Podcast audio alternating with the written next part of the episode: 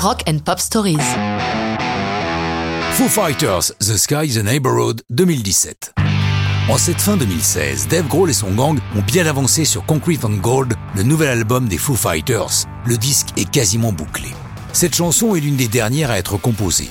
The Sky is a Neighborhood doit son existence à une insomnie de Dave Grohl face au ciel étoilé d'Hawaï.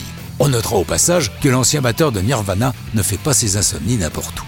Comme Dave partage avec Brian May de Queen une vraie passion pour l'astronomie, cette vision des étoiles l'a poussé à des réflexions existentielles sur l'univers. Comme il l'explique lui-même, je cite, « Je me suis dit que toutes ces étoiles avaient sans doute de la vie en orbite autour d'elles, d'où mon idée de dire que le ciel est notre voisinage. » Une partie du texte lui est inspirée par une vidéo réalisée par l'astrophysicien Neil deGrasse Tyson.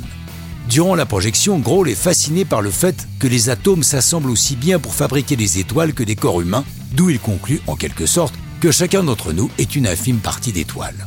Pour revenir à des considérations plus terrestres, comme la campagne présidentielle américaine bat son plein à ce moment-là, beaucoup ont aussi pensé que la phrase « Trouble to the right and left, whose side are you on ?» est un message politique, d'autant que Dave n'a pas caché que cette période électorale, qui a vu l'élection de Trump, a beaucoup compté dans son inspiration pour l'ensemble de l'album. La composition et l'enregistrement de la chanson sont vite réalisés en une courte après-midi.